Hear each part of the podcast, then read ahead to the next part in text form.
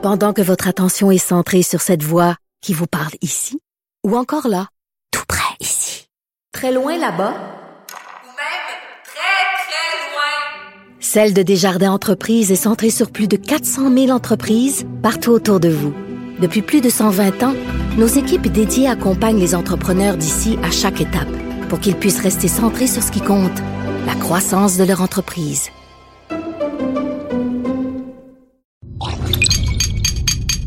Cube Radio. Salut, c'est Charles Tran avec l'équipe Dans cinq minutes. On s'intéresse aux sciences, à l'histoire et à l'actualité. Aujourd'hui, on parle de quelque chose qui fait du bien, se gratter. Un proverbe malien dit « on peut pas courir et se gratter les pieds en même temps, une chose à la fois ». Et comme simple plaisir de notre vie animale, se gratter, c'est en soi, je trouve, comme une mini-méditation. Je parle pas de se gratter de manière compulsive ou pour soulager des troubles comme l'eczéma, non. Juste se gratter quand ça nous prend, quelque part sur la peau, ça soulage, ça fait du bien. Mais pourquoi est-ce qu'on se gratte? Qu'est-ce que c'est au juste qu'une démangeaison? Et pourquoi juste d'en parler, on a envie de se gratter un peu partout? Voici quelques réponses avec Hélène Lorrain. Une démangeaison, à la base, c'est une sensation provoquée par l'irritation des cellules de la peau ou des nerfs cutanés. Mais les causes de cette irritation sont nombreuses, à un tel point qu'il est difficile d'en faire un portrait homogène. Donc, on peut classer les sources de démangeaison en quatre grandes catégories. Une sécheresse de la peau, merci air sec de l'hiver. Des réactions allergiques, merci aux maringouins l'été.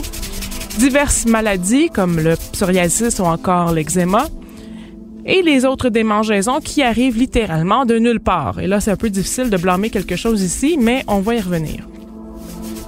Lorsque des nerfs sensibles aux démangeaisons sont activés par certains agents réagissant à l'inflammation, à la sécheresse ou à d'autres types de dommages ou de stimuli, ils envoient un signal au cerveau via la moelle épinière et ce message dit de gratter à un endroit précis du corps.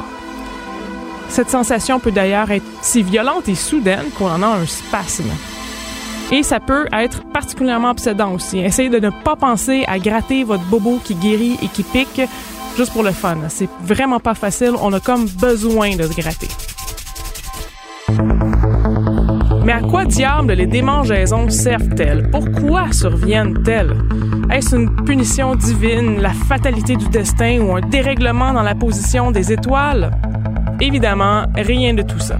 Les démangeaisons sont un formidable signal que notre peau nous envoie pour nous signifier qu'il y a quelque chose qui se passe sur notre corps. Ça reste dans le flou, là, c'est quelque chose qui se passe, car souvent il nous faut davantage de détails pour savoir de quoi il s'agit. Donc, c'est quelque chose qui se passe peut-être grave, comme des parasites ou encore de l'eczéma. Ça peut être bénin, comme un cheveu qui traîne sur notre peau. Moi, j'ai les cheveux longs, ça m'arrive tout le temps. Ça peut même être une bénédiction déguisée, comme la démangeaison d'un moustique. Dans ce cas, ça nous pique parce que notre corps émet une substance, de l'histamine, qui nous protège de l'anticoagulant sécrété par le moustique. Quoi qu'il en soit, le corps privilégie la prudence en déclarant des démangeaisons dans des endroits précis sans crier gare. Si notre corps parlait anglais, il dirait « better be safe than sorry ». Aussi, cette manière de procéder est en quelque sorte un vestige de l'évolution. La peau est un organe très grand. Si on l'étalait, ça ferait entre un virgule cinq et deux mètres carrés. Et elle est directement exposée aux éléments extérieurs. Pour qu'on puisse réagir rapidement aux risques et aux attaques, la peau a évolué pour activer les démangeaisons très rapidement. D'ailleurs, on se gratte parfois par mimétisme, un peu comme on baille par mimétisme aussi. Je suis prête à parier qu'une partie complètement aléatoire de votre corps se soit mise à piquer depuis le début de cet épisode. Encore une fois, ce mécanisme serait hérité de nos ancêtres. Imaginez, un de vos comparses de tribu a des poux, il se gratte la tête. Vous vous la grattez aussi, essayant par le fait même d'enrayer les poux à venir. Ce mimétisme bien spécial explique quelques-unes de ces démangeaisons fantômes causées par rien en particulier. Maintenant, pourquoi se gratter, ça soulage autant? Vous avez probablement déjà remarqué ce phénomène contradictoire. Se gratter quand ça pique, vraiment beaucoup, c'est un pur délice. Mais se gratter quand ça pique pas, ça fait mal. Se gratter envoie un petit message de douleur au cerveau, message qui masque et annule la sensation de démangeaison. Vous avez peut-être aussi déjà remarqué que pincer la peau qui pique ou y enfoncer un ongle, Ça aussi, ça réduit fortement la démangeaison. En fait, c'est la même logique qui est à l'œuvre. Mais attention, il y a un piège.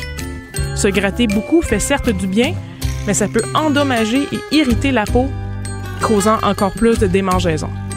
Donc, comme l'alcool et la lecture de commentaires sur les réseaux sociaux, il vaut mieux se gratter avec modération. Moi, je me souviens, quand j'étais petit, on pouvait trouver assez facilement du poil à gratter dans les dépanneurs pour faire des bonnes blagues. Il semble que ça se trouve encore sur Internet. Mais je sais pas, ce genre de blague qui, qui est vraiment pas drôle, ça a quand même assez mal vieilli avec le temps. En tout cas, on saura la prochaine fois que ça nous gratte quelque part sans raison apparente que c'est notre peau qui fait son travail de protection. Merci Hélène Lorrain. C'était en cinq minutes.